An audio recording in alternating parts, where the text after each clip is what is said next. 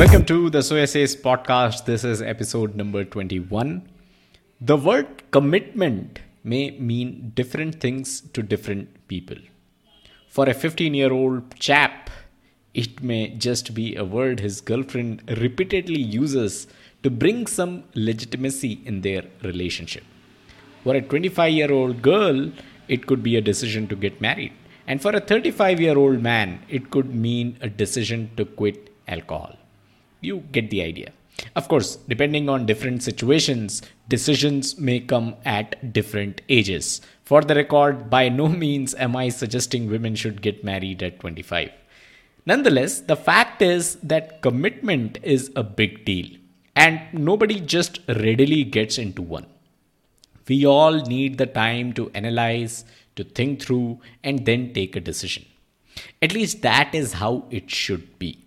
But along the way, there are a few things that we must avoid. Here are some of them. Number one is arrogance. It is not my problem, and I don't need to change. I'm perfect. There is nothing wrong with me, and I am the way I am. Also, this is not important to me.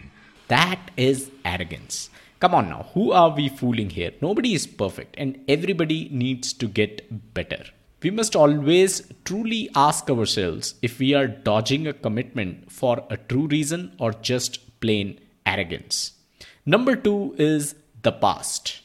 I have been heartbroken before. I cannot get into a relationship. It's just too much pain. Well, Thomas Edison made 1000 unsuccessful attempts at inventing the light bulb. Yes, you are not as great as Edison, but nobody is asking you to make 1000 attempts either. Point is, get over the past, stop living there. Number three is fear of failure. Arrogance and the past may be fueled by fear.